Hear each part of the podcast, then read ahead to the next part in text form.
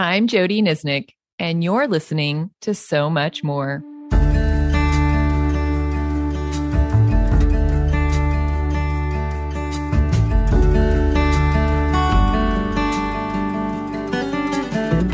In John 16 12, Jesus stated, There is so much more I want to tell you.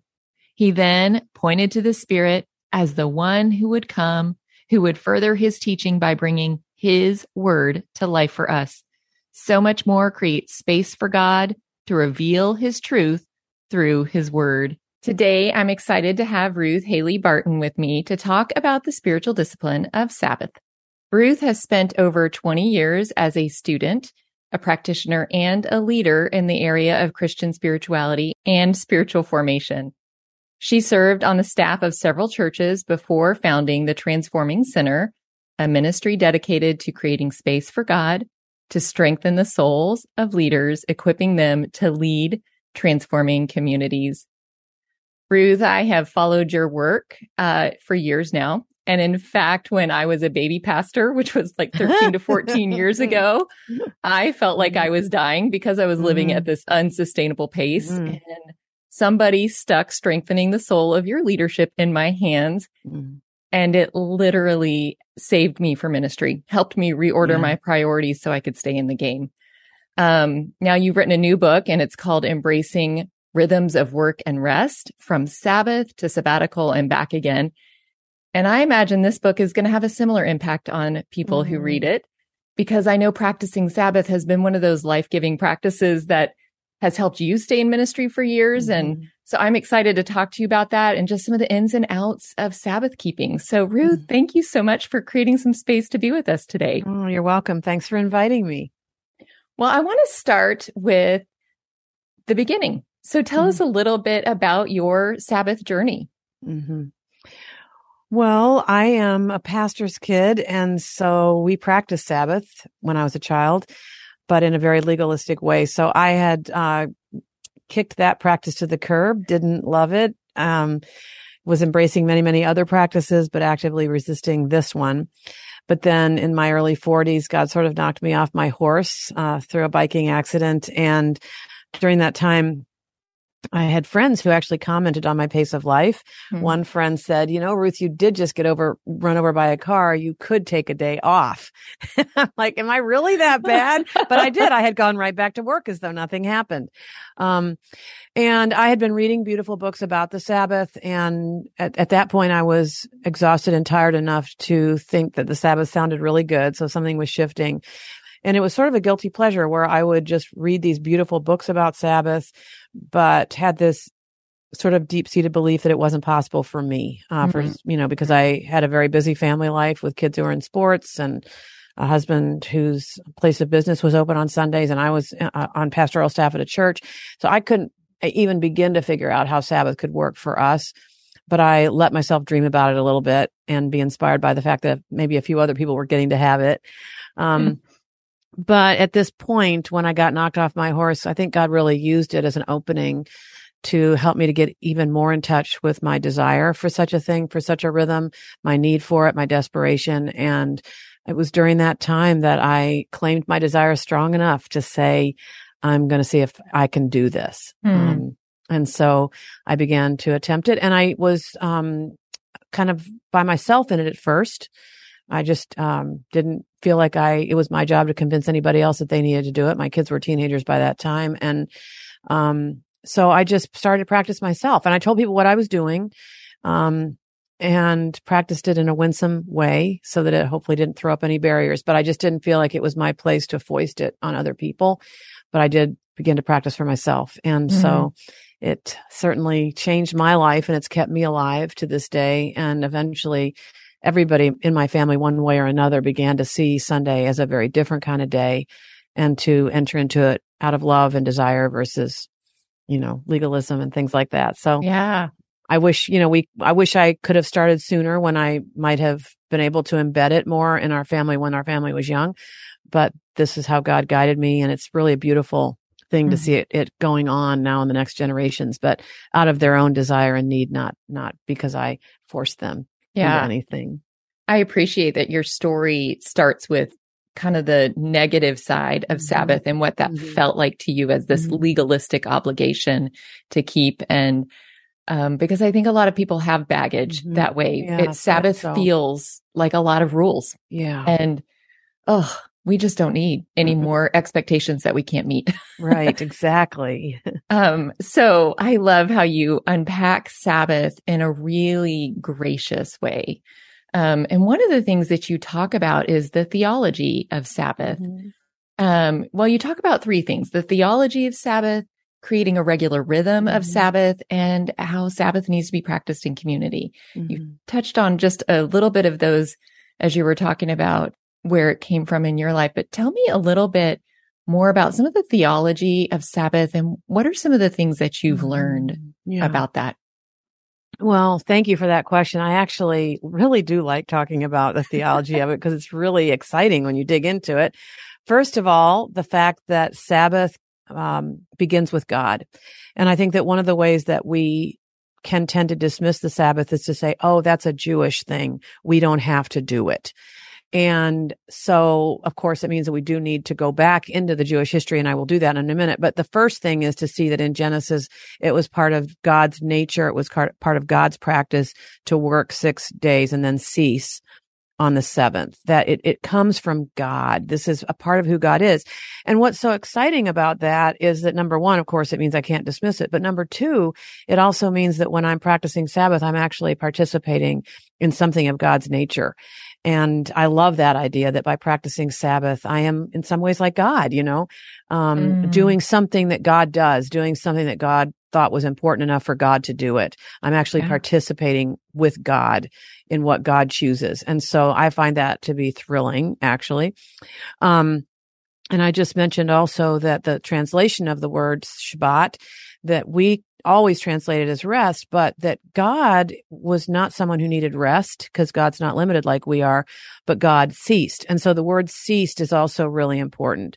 We cease so that we can rest, but it's, it's the idea of stopping doing what we typically do. And especially those things that have to do with having dominion, being fruitful, um, imposing our wills on the world. Those are the things that we stop on the Sabbath.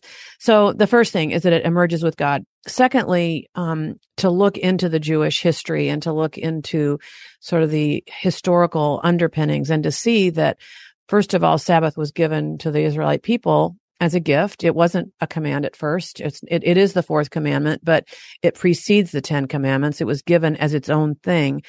And it was given as a gift. Um, and it was given to an oppressed people people who were being driven by pharaohs and by ruthless taskmasters. And so the Sabbath for them was this gift of finally having some sense of agency over their own lives. Because when they were working for others, they didn't have the opportunity or the right to say, I'm not working today. So when Sabbath was first given, it must have been the most amazing thing to receive the gift of being able to rest one day a week when you'd never had it before. Yeah. And so in the Israelite history, it's sign, symbol, and the lived reality of their liberation from oppression.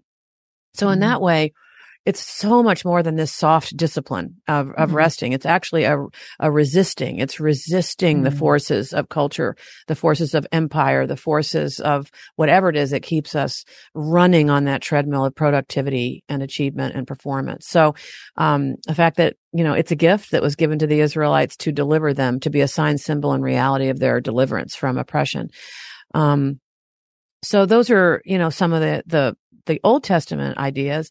But then it's also really exciting to me to look into the New Testament. Some people say, well, Jesus didn't teach on the Sabbath, so we don't have to practice it. Right. I don't see it that way. I mean, I see that Jesus practiced the Sabbath. It was just assumed he was a practicing Jew. And so he is, he practiced the Sabbath with his disciples. And there are so many times in the New Testament where it talks about Jesus participating in the Sabbath, being on the way to the synagogue or whatever. And what Jesus does do though is that he does reframe the Sabbath to kind of rescue it from legalism. He says that humankind, that we were not, um, that the Sabbath, we were not made for the Sabbath. The Sabbath was made for mm-hmm. us. Mm-hmm. And so that is an incredible nuance right there. That says gift. You know, it's not something right. that we're supposed to feel weighted, weighted down by and obligated to. It's actually for us and for our good and for our flourishing.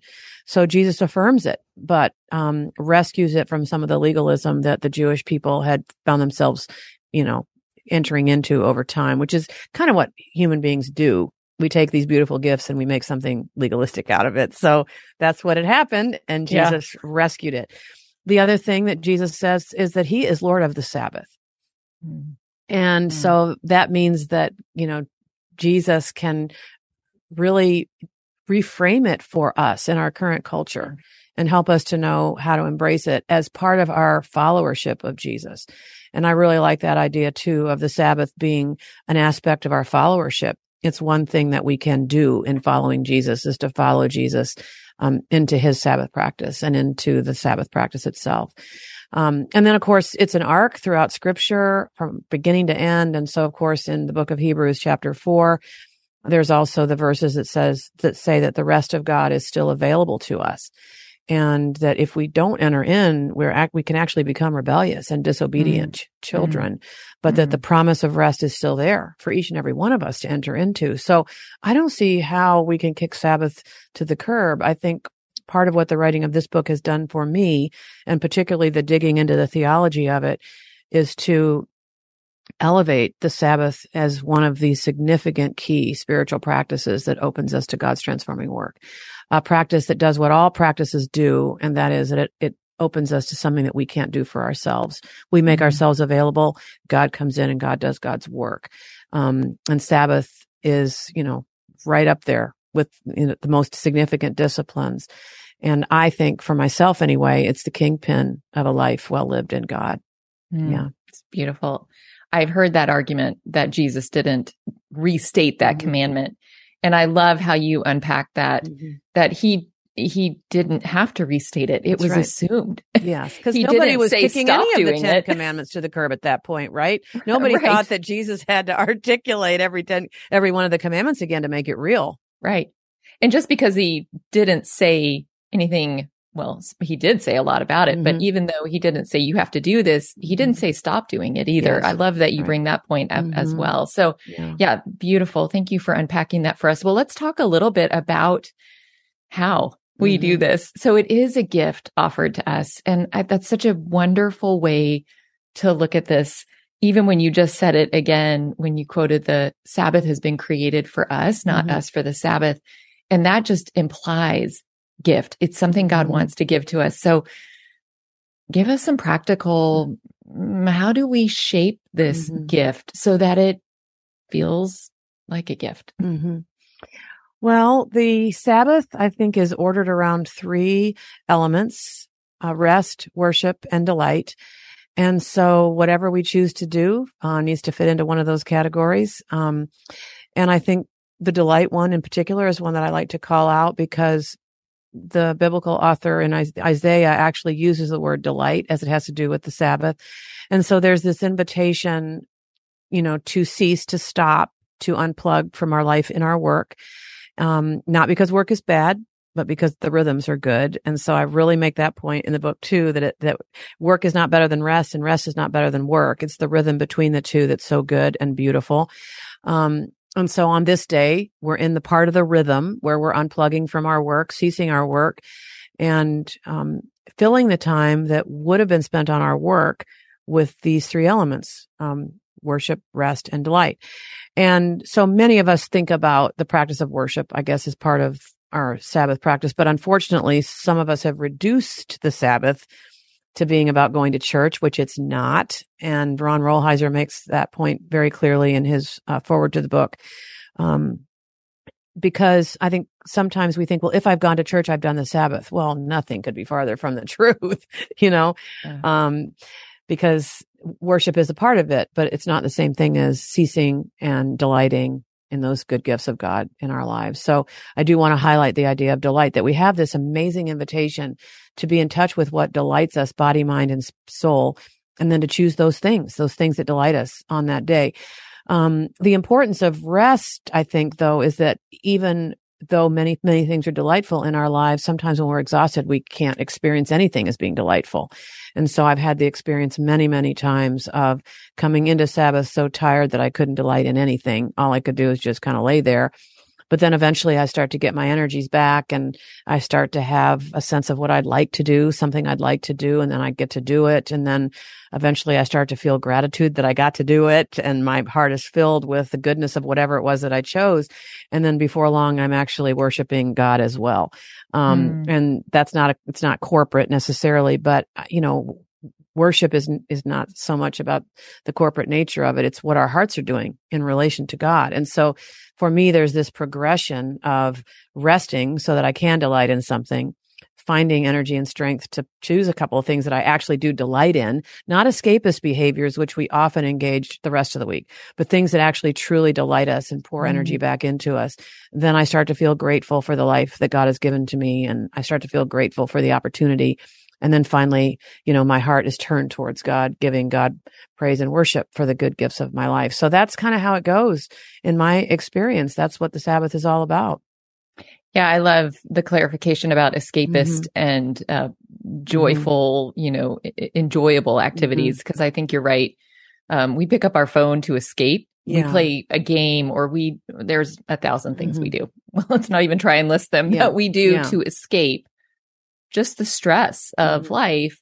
And the invitation is to actually do something delightful, mm-hmm. something different. Yeah. Um, and do it at a different pace. I even love how you unpack um, working in your garden mm-hmm. is a, a, something you can actually delight in yeah. on the Sabbath. Some people might consider that work. That's Pulling right. weeds for some mm-hmm. people is a terrible, yeah. unlife giving mm-hmm. yes. practice and yet um and so that's why i i also appreciate that it's going to be a little different for all of us yeah and yet i do think there's some good boundaries mm-hmm. that you help us think through in the book on don't mm, i think we can justify some things we can like mm-hmm. but i like looking at facebook yeah, on that's right that's mm-hmm. so life-giving to me so i'm mm-hmm. just going to do that for an hour here yeah. Um, talk a little bit about some of the wise boundaries mm-hmm. you would encourage us to yeah. maybe lay aside some things for the purpose mm-hmm. of entering into the space with a different rhythm and a yeah. different mindfulness. Yeah. It's um, really important to think about what we're going to exclude on the Sabbath so that we have the time and the space for those beautiful aspects of Sabbath. So we do exclude work. We set that aside. And so that does mean that we have to be really discerning about what constitutes work for me. Mm. Um, back to your point about gardening. Um, so we do need to figure out w- where is this coming from? Am I trying to have dominion right now or am I mm. enjoying mm. being here in God's presence? And oftentimes it's not going to be weeding as much as it's going to be like I save the flowers that I'm going to plant for the Sabbath because I just think it's the most beautiful thing in the world to put flowers into the ground. And I don't want to rush through it, you know, in the midst of a work week. I want to actually savor being there and doing this beautiful thing. Um, so we have to, it, you know, determine what's work for us. One of the things that I had to determine was that anything that happens on a computer is, is work for me.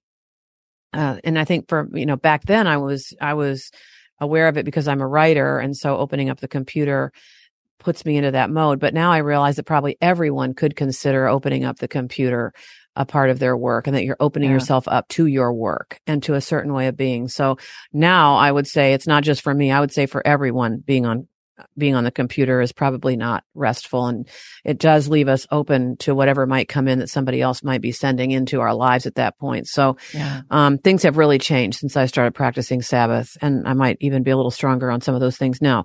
Um, so discerning what is work for me. And those are the things that I set aside on that day.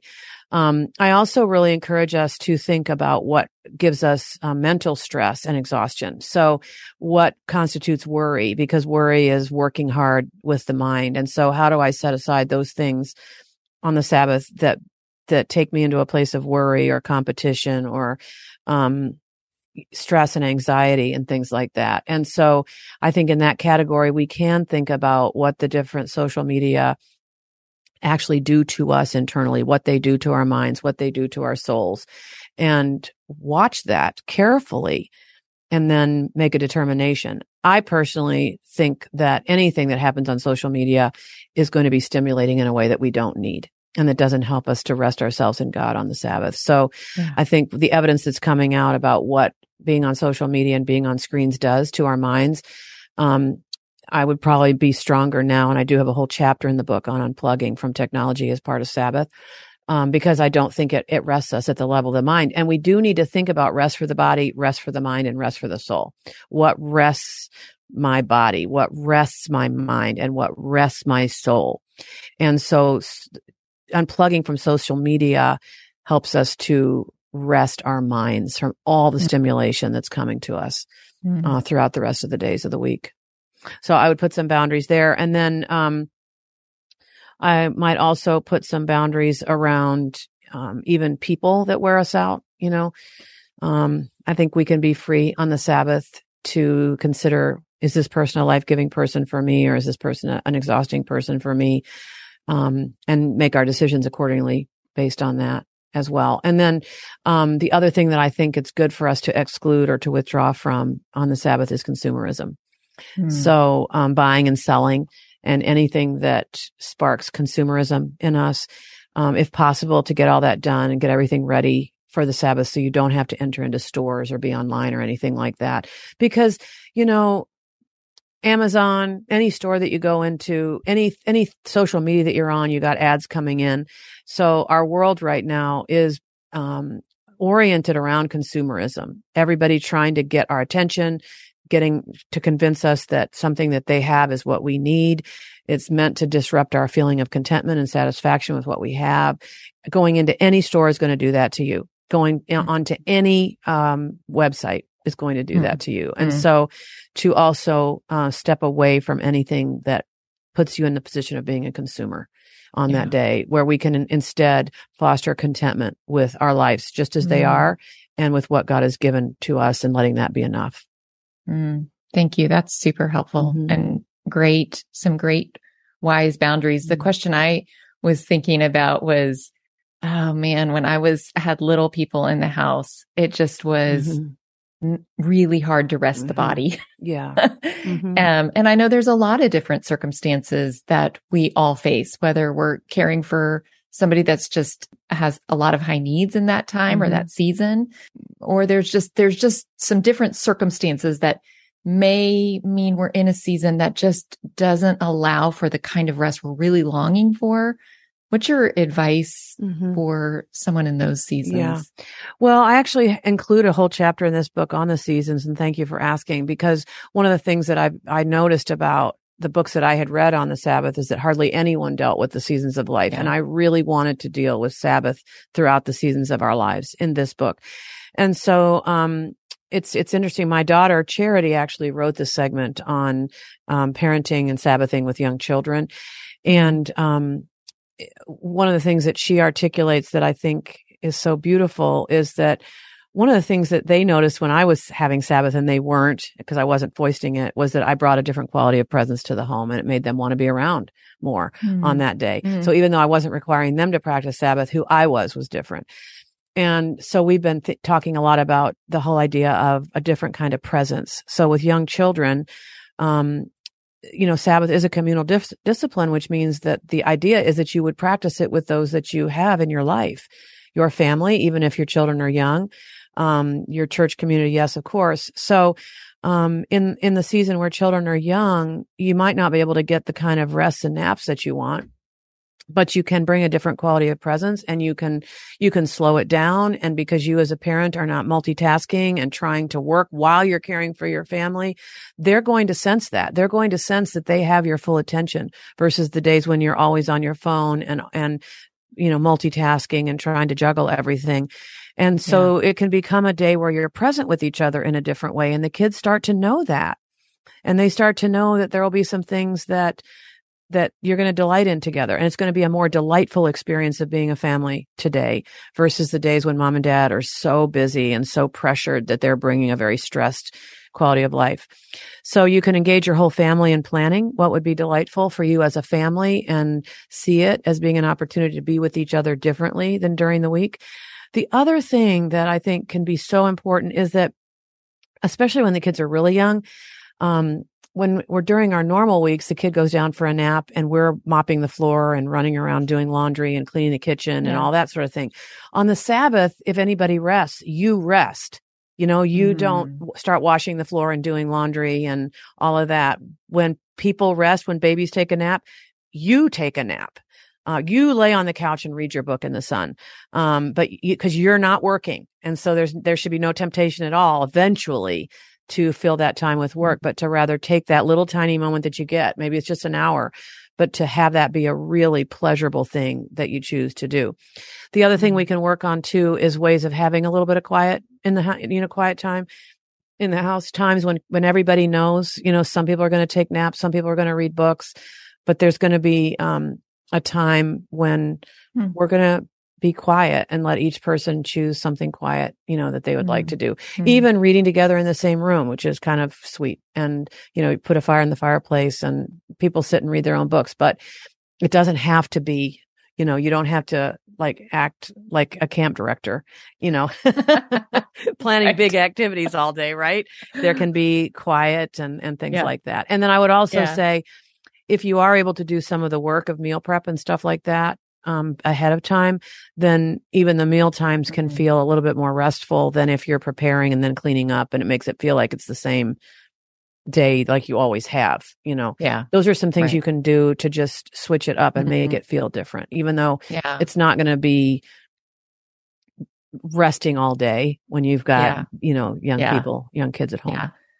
Right. Uh, super helpful. Thank you for sharing all of those things. I, I'm also thinking a lot of, doesn't matter what phase of life we're in, we just have resistance to Mhm. this. And you even Yeah. talked about Sabbath Mhm. as resistance. Uh, there's just something in us that thinks, I Mhm. can't do everything I have to do Yeah, right. if I take a whole day off, Mhm. which is a very, mm, it's not a good way of thinking. I know that's true. And yet it's just so deeply ingrained in us because we Mhm. live in a world that doesn't even know how to take a moment down. Yeah. mhm. But in, I'm, I'm curious, tell us some of the fruit that you've seen encourage us Mhm. to take a step into Sabbath by some of the fruit you've seen in your life or in other people's lives as you've made that step of resistance and Mhm. started to implant this rhythm into your life. Well, you know, I know I'm not the only one who lives a very full life and I can come to the end of the week sometimes and be so tired that I don't know if I'm ever going to be able to face my life again. Um, and, and can be very discouraged at the end of weeks that are so full. Um, and what I've noticed is the Sabbath is just so amazing in, in that it, it just little by little by little by little as I stay faithful to the, and, and I'm, and I'm going to go out there and I'm going to say 24 hours because for me, that is what it takes. And I've had to work, I, you know, I've been practicing Sabbath for over 20 years now. So I've worked on this for a long time and it's, there's nothing about it that's simple or easy. Um, and, and, lives change and you have to think about it again and figure out what is it going to look Mm. like now Mm. in this current stage. Um, and you know, there were times when I was trying, but then I was cheating by saying, well, I'm just going to check email once so I can get a, get ahead of Monday. I mean, you know, I've done that sort of thing. We've all done that sort of thing. But eventually I began to see that I was actually cheating myself Mm. of the full benefits of the deep rest that just deepens throughout the day. And so it's a, it's a completely amazing thing to have ended a week feeling so wiped out, but then to practice Sabbath and to find myself when I come back into Monday morning, I'm back, you know, Mm. I have enthusiasm for my life. I have something to give people. I actually love my life Mm. and have, and and even Mm. anticipated getting back to it. I cannot tell you how that change happens. It's imperceptible throughout the day and throughout the 24 hours, but time and time again, I have seen it happen. And I will also say that there's just a different quality of presence with the people in my life too, both during the Sabbath, but also coming out of the Sabbath. I'm just a better person, um, more satisfied with my life, more delighted, um, in God's gifts to me. I, there's another aspect of Sabbath that I do address in the book that, um, we don't talk about very, very much, but you know, on the Sabbath, you're also devoid of your distractions, which also means that some of the more painful Yeah. aspects of your life can come to the surface as well Yeah. because you're undefended. You're not defended by all your distractions. And so I try to give people a little bit of preparation for that as well. And that, um, sometimes Sabbath involves some grieving and being present to the hard aspects of life and trusting that if you go there, blessed are those who mourn, for they will be comforted. That if you go there, that God will meet you in that place, which Mm. also takes a lot of faith. It takes a lot of faith that if I'm going to walk into this, that God will be Mm. there and not leave me all by myself. Um, so I think Sabbath can also be a time of healing. Um, one of the things that's interesting to notice in the scriptures in the New Testament is that Jesus often healed on the Sabbath, which oh, I the, love that. you know, the Mm. Pharisees, yeah, the Pharisees hated it when he did that because he thought, they thought that he was violating the Sabbath. I think what was going on there is that Jesus was actually entering into the deeper, one of the more deep experiences and meanings of the Mhm. Sabbath is that Sabbath is a day for healing. It's a, it's a day for meeting Jesus in a way that would be Yeah. healing Mhm. for us. And so Sabbath sometimes is a day that where we might experience healing from having been gentle and tender and attentive with the part of us that's hurting. And so that in and of itself makes you a different person as you come into your life mm. also.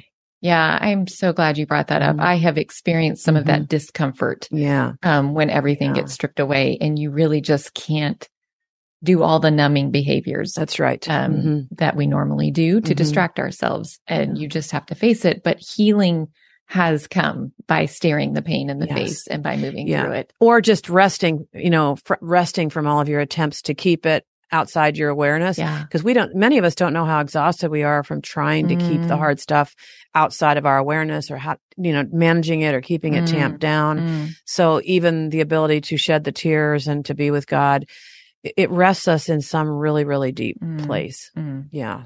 Well, thank you for sharing all of that. You know, I Mhm. know that you end your book with this beautiful epilogue of being saved by rest. Mhm. So do you have a closing word for us, just kind of around that? I do. Ah, yeah, that was, that came right at the end of the book. I didn't know what I was going to do to conclude the book. And then I realized that Isaiah 30, which has a very familiar verse in it, in returning and rest, you shall be saved and quietness and trust shall be your strength. It's a great verse taken out of context, Yes. but it's an even better verse in context because all of Isaiah 30 is actually about the Israelites and all the ways that they run from God and God's rest.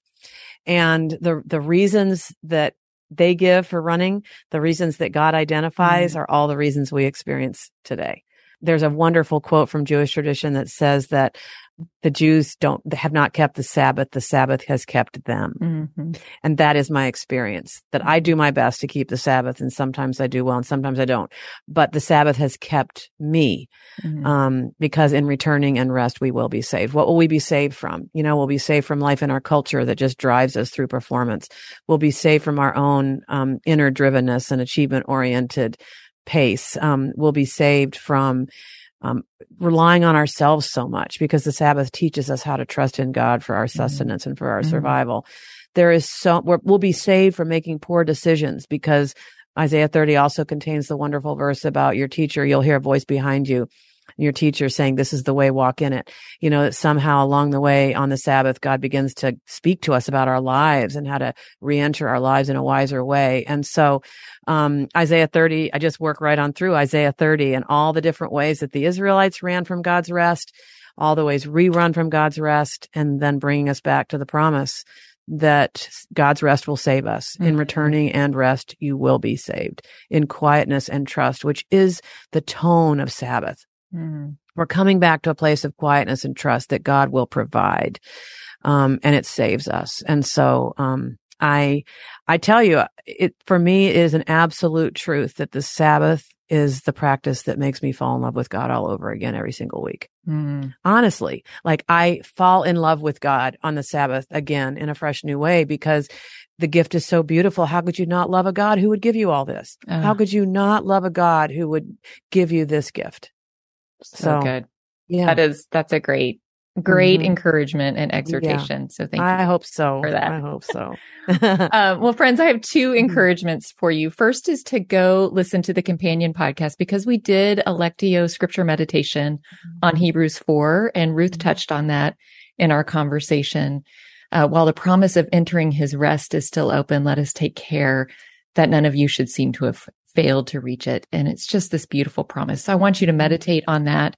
The other thing I would love for you to do is grab Ruth's book because we scratched the surface of what she dives into in her book. And it is just beautiful as all of Mhm. your books are, Ruth. And so I want to encourage you. The publisher has been really gracious. They have given us a 30% off discount. That'll be in the show notes. There's free shipping and 30% off.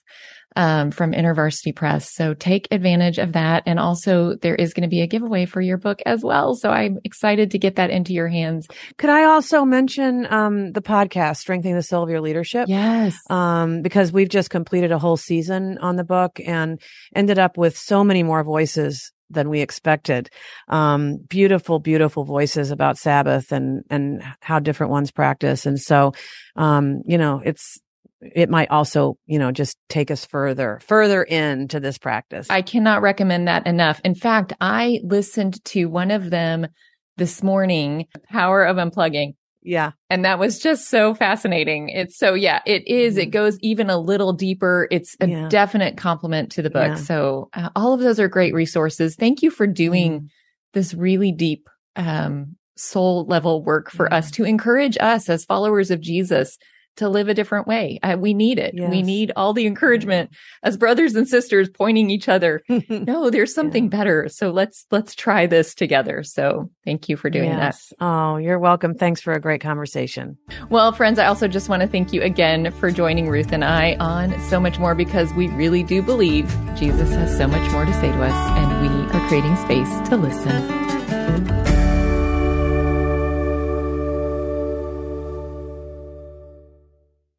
In a world where relationships are easily broken and often discarded, the Rebuilding Us Marriage podcast is your lighthouse, guiding the way to hope, restoration, and transformation in Christ. I'm your host and marriage coach, Dana Shea. Join me as we discuss the necessary tools for rebuilding marriages from adversity, betrayal, and disconnection. It's time to reignite love as we rebuild marriages from the ground up. Listen to the Rebuilding Us Marriage podcast on lifeaudio.com or wherever you get your podcasts.